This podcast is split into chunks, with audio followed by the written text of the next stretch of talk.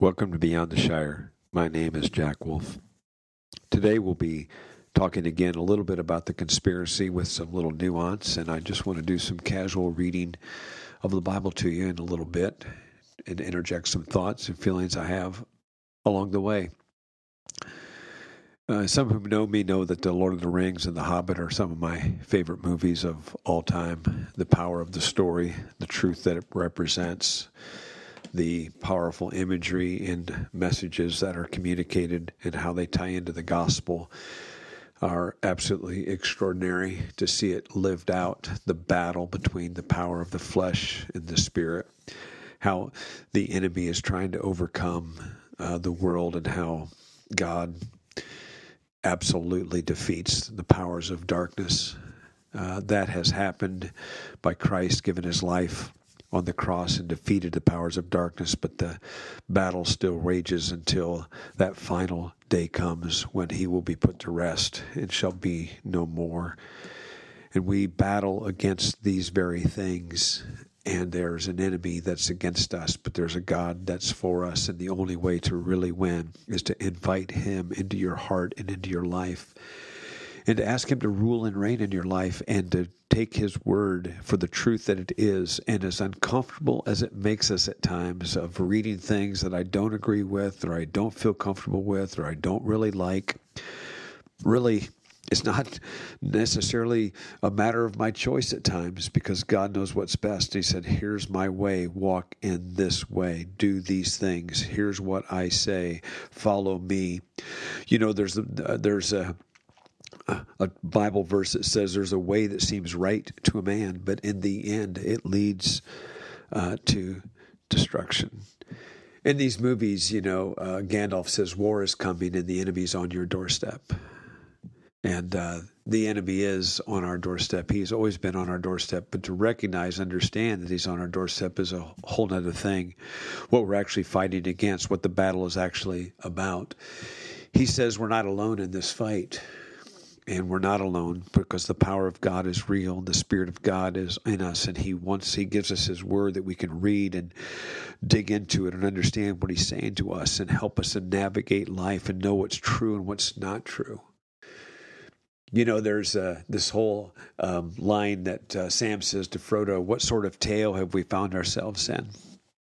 Boy, I tell you that uh, that that that always stirs me when I think of that what sort of tale. And I when I wake up like all of you watch the news and read the paper or just see things on social media and go man what sort of tale have we found ourselves in? Could we get become more dec- more despicable? Could we as a human race bite and devour each other more? Apparently we can and it's just man against man uh, power against power, who's right, who's wrong, with absolutely an, an, intent, what seems to be of defining what truth actually is and defining those things. Say, no, this is truth, that's truth. And how do we really know what truth is? And what are we willing to stand for? And how does how do we really govern our lives in these things?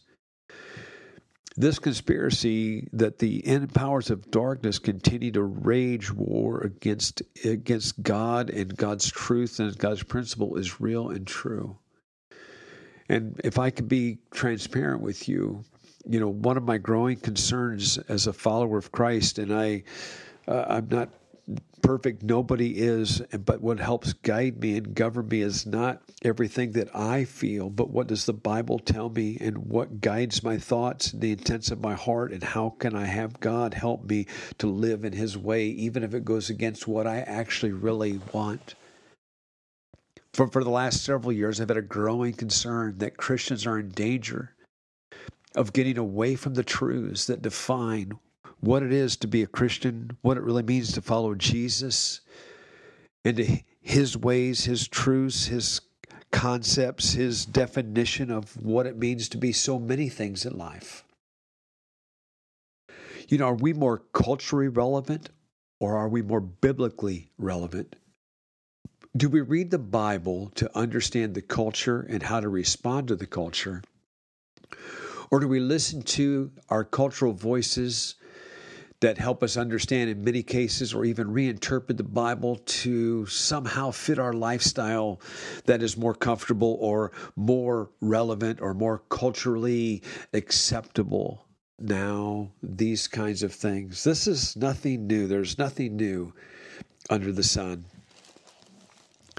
Just to read uh, some things out of Timothy, and I'll make some comments along the way, and I hope you'll stay involved. But you know, this is where I, I I, I try to just let the Bible say what it says, and and and think about it, reflect on it. What does it mean to me? But Paul says to Timothy, keep reminding God's people of these things. Warn them before God against quarreling about words. If it's of no value, and it only ruins those who listen. Do your best to present yourself to God as one approved, a worker who does not need to be ashamed, who correctly handles the word of truth. He's encouraging us to correctly handle the word of truth. What I hold in my hand is a Bible. It is the truth of God's word for humanity, for everything that we need to know and how to live. He says, correctly handle this truth. That means it could be handled incorrectly. I can use it for evil. He says, avoid godless chatter because those who indulge in it will become more and more ungodly. And then he says, their teaching will spread like gangrene. Among them are Hymenaeus and Philetus, who have departed from truth now, they used to be in the truth, but now these two are saying that there's no resurrection, that has already taken place, and they're destroying the faith of some. Nevertheless, God's solid foundation stands firm, sealed with this inscription The Lord knows who are His, and everyone who confesses the name of the Lord must turn away from wickedness. The Lord knows who are His. The Lord knows who, whether you're His or not.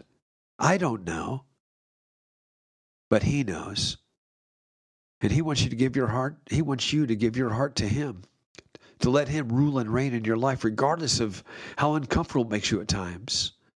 And then he it goes on to say, in a large house there are articles not only of gold and silver, but also of wood and clay. Some are for special purposes, some for common use.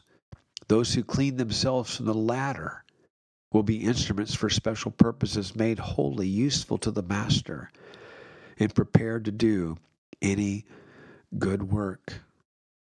You know, we're all vessels. The issue is, are we vessels being used by God, filled with His Spirit and His power and His authority. Then He encourages us to flee the evil desires of youth and pursue righteousness, pursue faith, pursue love and peace, along with those who call on the Lord out of a pure heart. He says, Don't do anything with to have to do with foolish and stupid arguments because you know they produce quarrels. The Lord's servant must not be quarrelsome, but must be kind to everyone, able to teach, not resentful. Opponents must be gently instructed in the hope that God will grant them repentance, leading them to the knowledge of the truth. Again, back to the knowledge of the truth, and that they will come to their senses and escape from the trap of the devil who has taken them captive to do his will. He is saying that there are Christians, perhaps, in this in this text that men and women that used to follow his ways that have been taken captive by the enemy and are doing his will doing what he wants promoting what he wants there are so many things that are promoted in the name of god that have nothing to do with god whatsoever we're define, redefining everything in the world that we live in you can't even say male and female now without bidding, without and you feel like you're violating some cultural balance in nature. It's ridiculous. God said male and female. We, it may make you feel uncomfortable. I'm not comfortable with everything in the Bible, but God said, I've created them this way. This is what He says. And these definitions and defining things, they do, they do matter. He tells us that terrible times are going to come. That people are going to be lovers of themselves, lovers of money, that they're going to be boastful, proud, abusive, They're going to be disobedient to their parents and ungrateful. They're going to be unholy, without love, unforgiving, slanderous, without self control, brutal, not lovers of good, treacherous, rash, conceited, lovers of pleasure rather than lovers of God. Even that sentence itself says, you know, I, I do love pleasure. Who doesn't? But I want to love God more than that, more than just what satisfies me. And then he says, having a form of godliness, but denying its power. And then this little command says, have nothing to do with such people. Wow, that's strong. Why? What's up with that? They're the kind who worm their way into homes and gain control over gullible women who are loaded down with sins and swayed by all kinds of evil desires. Later on in this chapter, Paul tells Timothy, in fact, everyone who wants to live a godly life in Christ Jesus will be persecuted. You know, do, as a Christian, do you do you take a do you take a stand? Do you are you are you able to stand for what's true? Can you say there is a truth that you would willing to hang your hat on and willing to stand up for? Because if we're going to live a godly life, you know, if we're going to stand for what's right, we need to be willing to stand for what's right, even if people don't like what we say. In fact, they didn't like what Jesus had to say. He said, Everyone who wants to live a godly life in Christ Jesus will be persecuted, while evildoers and impostors will go from bad to worse, deceiving and being deceived. But as for you, as for you, continue in what you've learned and have become convinced of, because you know from those whom you've learned it. What are you convinced of? What are you convinced of about who God is and God's power, God's authority, God's word? He says that all scripture is God breathed and is useful for teaching, for rebuking and correcting and training in righteousness, so that the servant of God may be thoroughly equipped for every good word. Well, it doesn't sound like much fun now, does it? It does uh, debating like, man, we're going to have some good stuff for teaching, but also for rebuking and also for correcting and also for training in righteousness. We live in a culture now where rebuking and correcting and training for righteousness, well, would be laughed and scoffed at. How dare anybody say anything about anything that I believe or want to do or what I want to say about anything in life? How dare? How dare? Except God dares. God dares. You know, we're encouraged not to call uh, darkness light. It's not light, it's darkness. If you turn the lights off in the house, it's going to be dark. That is a definition. And there are things that are dark in nature, dark in character, dark in sexuality. Do you know that the early church celebrated some son having sex with the father's mother. Yeah, that's right. It's in First Corinthians. So the church was kind of proud that a son was having sex with the father's wife, his his mother. There it is. It's right there in First Corinthians. Yeah, it says it's actually reported that there's sexual immorality among you and of a kind that even pagans do not tolerate. And check this out a man is sleeping with his father's wife, and you are proud. You are proud. He's speaking to a church, the Corinthian church, that was carnal and filled with immorality and disgusting things. And they had gotten to a point where these kind of things are happening and he said, And you're proud?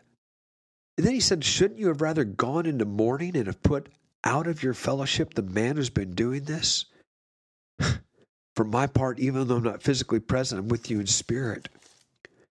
And he says, I've already passed judgment in the name of our Lord Jesus on the one who's been doing this. He's passing judgment. He's saying it's wrong, it's incorrect, it's immoral. He says, So when you're assembled and I'm with you in spirit, the power of the Lord Jesus is present. And then he says this hand this man over to Satan for the destruction of his flesh. so that his spirit may be saved on the day of the Lord. That's some deep stuff right there. But he's saying, man, this this is evil. This is wrong. He's this is disgusting. And how do we how do we continue to condone? As Christians, we're we're afraid now to stand up for anything that's right and holy and true and pure. But the scriptures tell us that one day there will be a time where we're going to have to choose this day who we're going to serve. Are we going to serve the Lord? Are we going to follow His ways? Are we willing to stand up for what's right? Now, granted, the church has done a terrible, terrible job standing up for what's right with a bad spirit and a bad attitude. But Jesus did it. Jesus did it in the scriptures. We can do it too. But let's not be afraid to speak up. I encourage you to read your Bible so that you have understanding about what's going on in the world that we live in. To not be afraid, we have to draw people to the Lord. We are a broken, broken world that we need God's government and His Spirit and His love to guide us. We are destroying ourselves. And no one is willing to stand up and say, This is the way, walk you in it. But Jesus said, I am the way, the truth, and the life. There's a way that seems right to a man, but in the end, it leads to destruction. But there is a way in the Lord that leads to life and life everlasting. And this is not just talking about the life to come, but the life we're living now. I encourage you, if you're a Christian, to read your Bible. In fact, I'm going to give you this little challenge. I want you to read the book of Romans. Start in chapter 1. Read it slowly and ask yourself, what do I believe? What troubles me? What am I willing to stand for? Where do I find myself in this? Friends, the world is lost. It needs men and women of God to stand up and say, This is the way, walk you in it. Follow the Lord Jesus Christ. Give your heart to Him. Repent of your sin and your selfishness and your and your your attitude that I get to do what I want to do anytime I want to do it. No, it's it's not his way. It's the way that leads to destruction. I just want to encourage you as much as I can. God loves us. His word is truth purity is found as we follow him. No, we are all like sheep that have gone astray. That's for sure. We all struggle with this, but that doesn't mean we still don't declare and stand up and hold up what is true and correct and right in the name of the Lord. For men and women are lost and they need Jesus. And they need to be filled with the power of His Spirit, feel His love, and feel what it means to be a part of the kingdom of God and walking in that kingdom, for it is the only kingdom that will stand forever and ever. I'm glad I'm a part of it. I'm a work in progress. I hope you have a great week, and I hope you find something here that's encouraged your heart. God bless you. We'll see you next time.